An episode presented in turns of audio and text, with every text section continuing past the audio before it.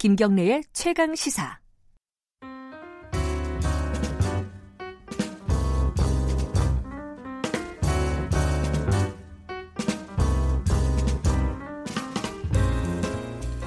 KBS 일라디오 김경래 최강 시사 3부 시작하겠습니다. 어, 목요일 3부는 항상 어, 정책 이야기를 합니다. 더 나은 미래를 위한 오늘의 정책을 고민하는 시간 김기식의 정책 이야기 식스센스 김기식 더미래연구소 정책위원장 오늘도 함께 하십니다. 안녕하세요. 예, 안녕하세요. 일부에서 저희들이 금리 인하 계기로 해서 지금 경제 상황이 어떤가 이거를 음. 어, 아까 교수님 성함이 어, 강명원 교수님하고 금통위원이셨죠? 네네. 예, 얘기를 좀 나눠봤는데 오늘 좀 연장선에서 조금 얘기를 좀 더 해보겠습니다. 두 분의 생각이 좀 다르실 것도 같고 어, 아마 청취자분들은 뭐 두 분의 생각을 음. 들으시면은 이해가 좀 좋으실 거잘 어, 되지 않으실까 싶습니다. 지금 일단 어, 금리 인하는 아까 얘기했었고 IMF도 크게 조절, 대폭 조정했죠. 그 경제 성장률. 성장률 2.6%에서 0.6%를 낮춘 예. 거죠. 예. 이게 전체적으로 보면 이게 좀 논란이 있습니다. 이게 지금 우리가 위기인지 아닌지 뭐 그리고 청와대에서는 괜찮은 편이다 지금 선방하고 있다 뭐 이런 얘기도 있고 어떻게 봐야 될지 그게 헷갈려요 좀. 예, 한마디로 얘기하면 경제가 어렵다. 지금 어렵고 어, 내년도에도 그렇게 썩 전망이 밝지 않다. 이거는 분명한 것 같고요. 다만 네. 이제 이런 어, 경제가 어려운 원인이 뭐 문재인 정부가 경제 정책 잘해서 잘못해서 그런 거냐라고 음. 하는 문제는 좀 별개의 문제다. 왜냐하면 IMF에서 우리나라만 지금 경제 성장률을 낮춘 게 아니고 전 세계 경제 성장률도 3.7%에서 지금 3.0%로 0.7% 낮췄고요. 네. 제일 튼튼하다고 얘기하는 독일조차도 지금 1.9%에서 1.4%로 음. 낮췄고 심지어 홍콩이나 싱가포르로 얘기 많이 하는데 거기는 뭐 2.5% 2.9%에서 아예 0.3% 0.5%로 성장률 전망치를 낮췄으니까 전 세계가 다 어려운 그러니까 음. 일종의 좀 전 세계가 지금 성장 둔화 추세에 있고 특히 그 미중 간의 무역 분쟁이라고 하는 게 전 세계적으로 불안 요인을 만들어내면서 네. 어 이게 좀 전 어려운 상황에 있는 건데 그런 이제 우리나라 경제가 대 수출과 같은 대의존도가 굉장히 높지 않습니까? 그러니까 네. 전 세계가 경제 성장이 둔화되니까 당연히 대외 의존도가 높은 한국 경제가 어려운 음. 상황이 있는 거다. 그러니까 지금은 어떻게 보면 이제 전 세계적인 경제의 어떤 구조적인 문제점들이 지금 드러나고 있는 것이기 때문에 이거를 아, 한국 정부 차원에서 문재인 정부 차원의 경제 정책의 옳고 그름의 문제로 논쟁하는 것은 좀 바람직하지 않다 저는 그렇게 봅니다. 아, 그러니까 뭐 특별한 하나의 경제 정책 때문에 예컨대 이제 많이들 얘기하는 뭐 소득 주도 성장이라든가 네. 뭐 거기에 뭐 일환들 뭐 최저 임금이라든가 뭐 이런 것 때문에 지금 뭐 한국 경제가 좋다 나쁘다 이렇게 평가하는 거는 좀 무리가 있는 것 같고 음, 그렇죠. 어, 전 세계적인 어떤 불황이라고 해야 될까요? 경기 침체? 예, 어, 예. 뭐 이런 부분에 기인한 부분들이 더 크다. 예, 우리나라 그의 그 수출과 수입 같은 이제 무역 의존도라고 네. 하는 게 뭐 어떤 기준에 따라서 하느냐에 따라 좀 다르긴 합니다만 네. 75에서 80%가 우리 의존하고 있다라고 하지 않습니까? 그러니까 전 세계적인 교역량이 떨어지게 되면 네. 당연히 어려지게 예를 들면 조선 산업 같은 경우도 지금 현재 수주 발주량이 최고로 수주가 많았을 때에 비해서 30%에 불과하거든요. 그러니까 네. 전 세계적으로 주문이 떨어지니까 당연히 조선업이 어려울 수밖에 없는 것이 그걸 우리나라 조선 기업의 경쟁력이 있냐 없냐의 차원의 문제가 아니고 음. 지금 뭐 조선업의 경쟁력은 뭐 전 세계적으로 누구도 부인할 수 없이 탑이지만 세계적인 수요가 없으니까 당연히 어려워지게 되는 그런 측면이 있는 음. 거죠. 이제 청와대 입장은 보면은 경제 우리나라 경제 지금 선방하고 있다. 뭐 이런 좀 그런 워딩을 썼어요. 네네 네, 네, 네, 그런 워딩을 썼고 뭐 성장률이 뭐 그 비슷한 그 사이즈의 나라로 네. 치면 뭐 두 번째다. 뭐 이런 얘기도 했고 너무 쉽게 위기를 얘기하는 것은 무책임하다. 네, 네, 그런 얘기도 했습니다. 아마 청와대 이호순 경제수석의 그 발언은 예. 어, 현재 경제 상황에 대한 인식이 크게 다르지는 않을 겁니다. 아마 다만 이게 경제라는 게 실물에 있어서의 분석과 판단도 중요하지만 경제가 굉장히 심리적인 요소에 굉장히 영향을 받거든요. 그러니까 음. 위기다 위기다 그러면 사람들이 점점 위축돼서 예를 들어서 그 국민들은 소비를 줄이고 기업은 투자를 줄이게 되면 더 이제 악순환에 들어가니까 이런 심리적인 요소를 고려해서 어렵긴 하지만 위기라고 얘기하는 건 지나치다. 그 말은 사실 한편의 진실이기도 하고요. 그러니까 어쨌든 음. 경제에 있어서의 심리적인 요소들을 생각한 염두에 둔 것이기도 합니다. 근데 다만 이런 뭐 문재인 정부 초기에도 그랬습니다. 이게 이런 고용 상황에 대해서 어려움이 있을 때, 아이 곧 나아질 거다 이렇게 얘기하다가 계속 안 좋으니까 점수를 오히려 잃었지 않습니까? 그런 점에서 네. 보면 어, 위기라고까지 얘기하는 것은 무리가 있지만 그렇다고 해서 세계가 어려운데 그래도 우리는 선방하고 있다 이렇게 얘기를 하면 이렇게 현, 아. 현장에서 이렇게 어려움을 겪고 있는 예. 분들한테는 아니 저렇게 아니한 식으로 경제를 예. 운영한단 말이야 라는 오히려 불신을 만들 수 있기 때문에 음흠. 현재 저는 뭐 경제에서 심리가 중요하긴 하지만 네. 현재 상황을 솔직하게 국민들에게 얘기하고 어 그런 상황에서 우리가 음흠. 그러나 우리만 어려운 건 아니다. 네. 그리고 아직 우리 경제의 펀더멘탈 제조업 경쟁력은 네. 아직 있으니 우리가 좀 희망을 갖고 가, 갑시다. 이렇게 좀 하는 게 훨씬 더 바람직하지 않나 생각은 합니다. 뭐 최근에 나온 어떤 여러 가지 변화들 하나씩 좀 얘기해 보면요. 어제 금통위에서 금리 인하한 거 0.25% 포인트 낮춘 거.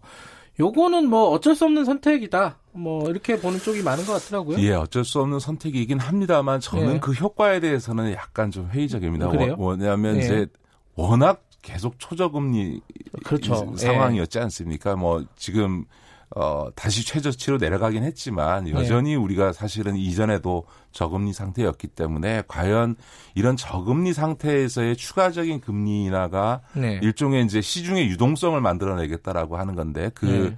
그 점에 있어서 어느 정도 그, 이 효과를 발휘할 거냐에 있어서는 좀 저는 제한적일 음. 거다 이렇게 봅니다. 사실 이런 상황을 대처하기 위해서 과거에 이미 금리를 인상을 좀 해놨어야 되거든요. 아. 그런데 이제 이주열 총재가 지금 이미 연임하고 있는데 초기에 이 금리 인상에 대해서 상당히 소극적이다 보니까 통화당국으로서 일종의 수단을 잃어버린 측면이 있습니다. 그러니까 음. 지금 와서 뒤늦게 금리를 인하하겠다고 해분들 음. 과연 이 금리 인하가 소위 경기를 자극하는 소위 시중 유동성을 자극하는 효과를 얼마나 음. 가질지에 대해서는 저는 다소 좀 회의적입니다. 아마 음.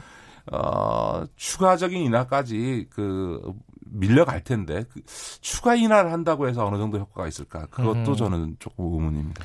이주열 총재는 뭐 금리 정책에 아직 여력이 있다. 뭐 이런 이렇게 밝히긴 뭐 하더라고요. 더 네. 낮출 수 있다 이런 뜻일 네. 텐데요. 네. 어 저는 하여간 우리가 금리 정책을 통해서 어떤 효과를 거두, 거두기에는 그 원래 이제 금리를 좀 어, 조금 좋아지면 빨리 네. 올려놓는 게 좋다라고 얘기하는 게 고, 일종의 고금리라든가 중금리를 계속 가자는 뜻이 아니고 이런 어려운 상황이 왔을 때 금리와 같은 정책 음. 수단에 이 바, 효과를 낼 수 있는 어떤 룸을 만들어 놔야 된다 이런 측면이 사실 좀 있는 거거든요. 그래요? 이제 음. 그런 점들을 사전적으로 못 해놨기 때문에 네. 한은의 이런 금리 인하 조치가 가질 수 있는 효과는 상당히 음. 제한적일 거다 저는 그렇게 봅니다. 어제 금리 인하 말고 또 하나 통계가 하나 나온 게 고용 동향이 나왔습니다. 네네네. 근데 뭐 최근에 본 것 중에 제일 좋은 것 같아요. 그렇죠. 네. 네네네. 지금 일단 실업자도 4년 만에 가장 적었고 고용률도 어, 이건 또 1989년 이래 가장 높았다. 네네 고용률이요. 네네. 이게 좀 아이러니해요. 이게 뭐 상황은 안 좋고 경제 위기까지 얘기하는 사람들도 있는데 고용은 또 이렇게 좋다. 네, 네. 뭐 어떻게 봐야 지금 될까요? 뭐 지표는 굉장히 좋죠. 지금 네. 이제 그 고용률이 지금 61.5%뭐 네. 특히 고용률을 15세에서 64세로 OECD 기준으로 하면 거의 67%가 넘어서 지금 뭐 기록적인으로 예. 좋고요. 실업률도 지금 7% 수준이어서 예. 2014년 이래로 가장 좋고 제일 반가운 거는 청년 어, 실업률이 예. 지금 2012년 이래로 가장 낮게 7%대로 음. 지금 떨어졌다라고 하는 거는 굉장히 좋은 어, 신호다 이렇게 어, 볼 수 있죠. 이거 좀 비판적으로 보는 쪽에서는 이게 노인들 일자리 그리고 네네. 이제 정부에서 돈 풀어가지고 단기 네네. 어, 일자리, 그러니까 양질 일자리 아니고 단기 일자리만 많이 늘어서 지금 이렇게 통계상으로 좀 음. 뭐랄까 착시 현상이 음, 벌어지는 네, 거다. 이렇게 보는 쪽도 있더라고요. 이제 하, 나눠서요. 그 네. 이제 노인 일자리 늘리는 효과다라고 얘기를 하는데 예. 아니 고령화 사회에 노령 인구가 늘어나고 있고 노인 빈곤을 맨날 비판하면서 당연히 노인 일자리 늘려야죠. 왜냐하면 고령화되고 있으니까. 네, 네. 그, 그러놓고서는 노인 일자리 늘렸다고 비판하는 거는 저는 비판을 위한 음. 비판이라고 생각합니다. 어차피 저희 사회가 그 초고령 사회로 가고 있기 때문에 네. 아, 뭐 65세 그 이상 노인들의 경우에 있어서도 계속 일자리를 늘려야 되는 부분이 맞다. 다만 그것이 전에도 말씀드렸습니다만 어, 젊은이들의 일자리가 경쟁되지 않게 그러니까 3, 40대 일자리가 줄었잖아요. 3, 40대는 어. 이제 전반적으로 줄 수밖에 없는 거고요. 그러니까 네. 이게 노인들에게 맞는 일자리들을 계속 만들어 가야 되는 측면에 있어서는 저는 네. 뭐 고령자들의 일자리가 늘어나는 거는 고령 사회에 있어서 뭐 당연한 거라고 생각하고요. 그 정부 돈으로 일자리를 만들었다라고 네. 얘기하는 건 저는 역설적으로 이 지금 상황이야말로 재정 투입의 효과가 입증되고 있는 거다. 음. 오히려 이렇게 일자리 상황이 어려울 때일수록 재정을 투입하면 이렇게 일자리가 늘어난다라고 하는 것을 음. 확인시켜 줬다라고 저는 오히려 어, 봅니다. 그러니까 국민이 낸 세금을 가지고 그 예산을 쓰는데 가장 네. 절박한 게 일자리 아닙니까? 그러면 네.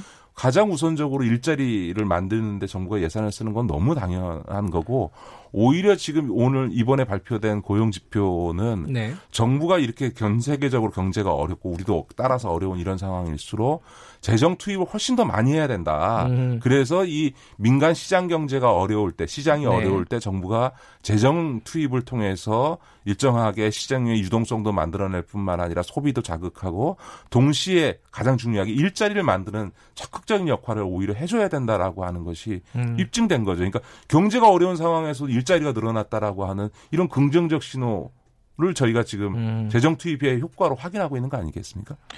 뭐 40대 일자리가 줄어들고 제조업 일자리가 줄어든 거는 전체적으로 경제가 어려운 부분을 보여주는 지표이고 예, 그죠? 예. 예. 그러니까 지금 제일 예. 어렵게 보여지는 게 이제 사실은 어, 제조업 일자리가 계속 줄고 그렇죠. 있다는 예. 겁니다. 사실은 대한민국은 아직은 어, 제조업 이 네. 경제를 또 뒷받 어, 이게 좀 뒷받침하고 있는 네. 사회 나라기 때문에 이 제조업에 있어서의 일자리가 계속 줄어들고 있는 것은 네.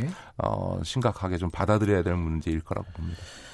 한 가지 더 정책 얘기를 하나 해보죠. 어제 아 이번 주죠. 이 월요일 날 발표된 건데 교육부에서 어 자사고 아 자사고 관련된 좀 큰 얘기를 했습니다. 이게 이제 최근에 뭐 여러 가지 조국 장관 뭐 얘기 뭐 이래가지고 이게 그 부각이 많이 안 됐는데 네네. 아마 관심 가지신 분 되게 많을 거예요.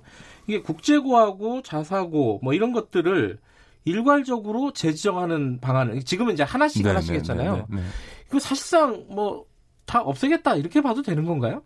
그렇죠. 이제 지금 이 자사고 특목고라고 하는 것에 네. 이 존립 기반이라는 게 법이 아니고 시행령에 근거를 하고 네. 있는 거여서 그 시행령을 개정하게 되면 자사고 특목고를 일괄적으로 그 일반고로, 일반고로. 예. 어, 전환할 수 있게 됩니다. 그러니까 논란이 있는데 한번 청취자들께서도 생각해 보시면 이 그 외고니 과고니 이런 건 이제 일종의 특수한 어떤 목적을 위해서 지금 학교를 수립한 거 아닙니까? 근데 외고 나와서 다 경제학과 법대 로스쿨 가려고 하고 심지어 과학고 나와서 의대를 가고 있는 이런 현실에서 사실은 이 외고나 과학고나 특목고 같은 이런 자사고 같은 것들이 실내 실제 설립 취지와는 달리 대학 입시 전문 학교로 지금 운영되어 온 게 현실이고요. 아, 대학 입시 전문 학교. 그 다음에 이제 더 큰 문제는 뭐냐 하면 입시 부담이라고 하는 게 이제 고등학생이 되면서 고3 3년 동안 네. 입시 부담이었다면 이 자사고 특목고가 생기면서 입시 부담이 초등학교 3학년부터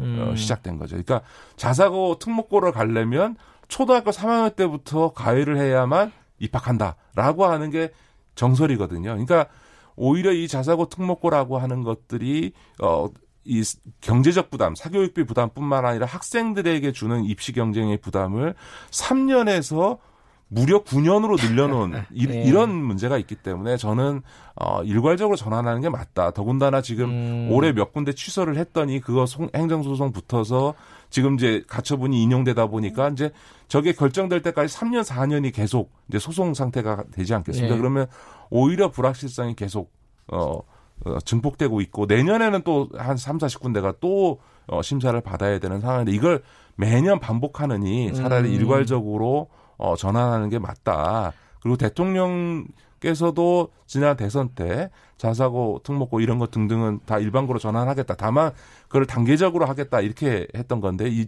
이번 계기에 어, 아예 그 일괄적으로 전환한 어, 계획을 세운 것 같습니다. 근데 이게 2025년이라고 얘기를 했어요. 네네. 이게 이제 유예기한을 둬야 되는 거잖아요. 지금 네 당장 바꿀 수는 없으니까 뭐그 측면이긴 한데 한편으로 생각해보면 2025년도는 문재인 정부가 아니란 말이에요. 네네네. 진행이 될까요? 지금 수립을 한다고 해서? 아, 근데 시, 그건 아마 시행령 개정을 통해서 설립 근 거는 없애고, 네. 다만 현재 있는 자사고에 대해서 유예를 두는 형태로 어, 법령을 만들게 되면, 어쨌든 그거는 단순히 정책이 아니라 법령에 의해서 뒷받침되는 효과가 있으니까, 네. 정부가 이번에 정하면 그 방향으로 저는 갈 수 있을 거라고 보고요.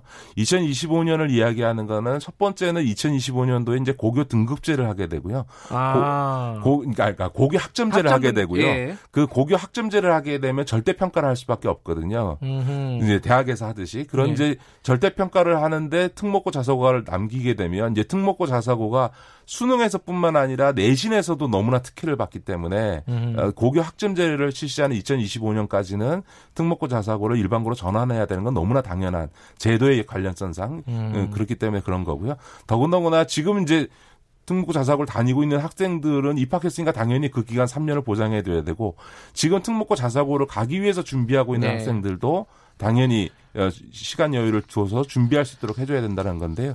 다만 한 가지 지금 정부 여당에서 나온 얘기 중에서 지금 과학고가 그 일반고 어, 예, 전환해서 예, 지금 빠져 있어서 아, 저도 그거는 예. 그건 문제라고 생각합니다. 아, 왜냐하면 어. 앞서도 말씀드렸던 것처럼 과학고는 이 4차 산업혁명 시대에 이공계 네. 인재를 키우는데 그거는 없으면 안 되지 않냐라고 누가 얘기할지 모르지만 앞서도 말씀드렸던 것처럼 과거에서 가장 많이 가는 대학이 의과대학입니다. 아. 3년 동안 과학고에서 이공계 가기 위한 교육을 다 시켜놔도 다 의대 가고 있거든요. 그런 점에서 이번에 특히 과학고라고 하는 게 사실은 사교육에 있어서 훨씬 음. 더 많은 비용을 어, 유발하고 있고요. 예. 또 과학고를 가기 위해서 이 수학 시험을 할 시학 수학에 예. 대한 능력을 키우다 보니까 초등학교 3학년부터 가외를 하게 된 가장 중요한 이유가 수학 때문에 그런 거고 그게 과학고 때문에 그런 거거든요. 예. 그런 점에서 보면 자사고 특목고를 일반고로 전환하는 정책을 하면서 과학고를 뺀다? 음. 이건 뭔가 좀 반쪽짜리 대책이 될 가능성이 있는 거죠. 아 그렇군요. 이 궁금증 그 과학고가 왜 빠졌는지 저도 좀 궁금했었는데 예, 일, 단 그 궁금증은 해소가 됐습니다. 오늘 여기까지만 듣겠습니다. 고맙습니다. 네, 고맙습니다. 식스센스 김기식 더미래연구소 정책위원장이었습니다. 지금 시각은 8시 47분입니다.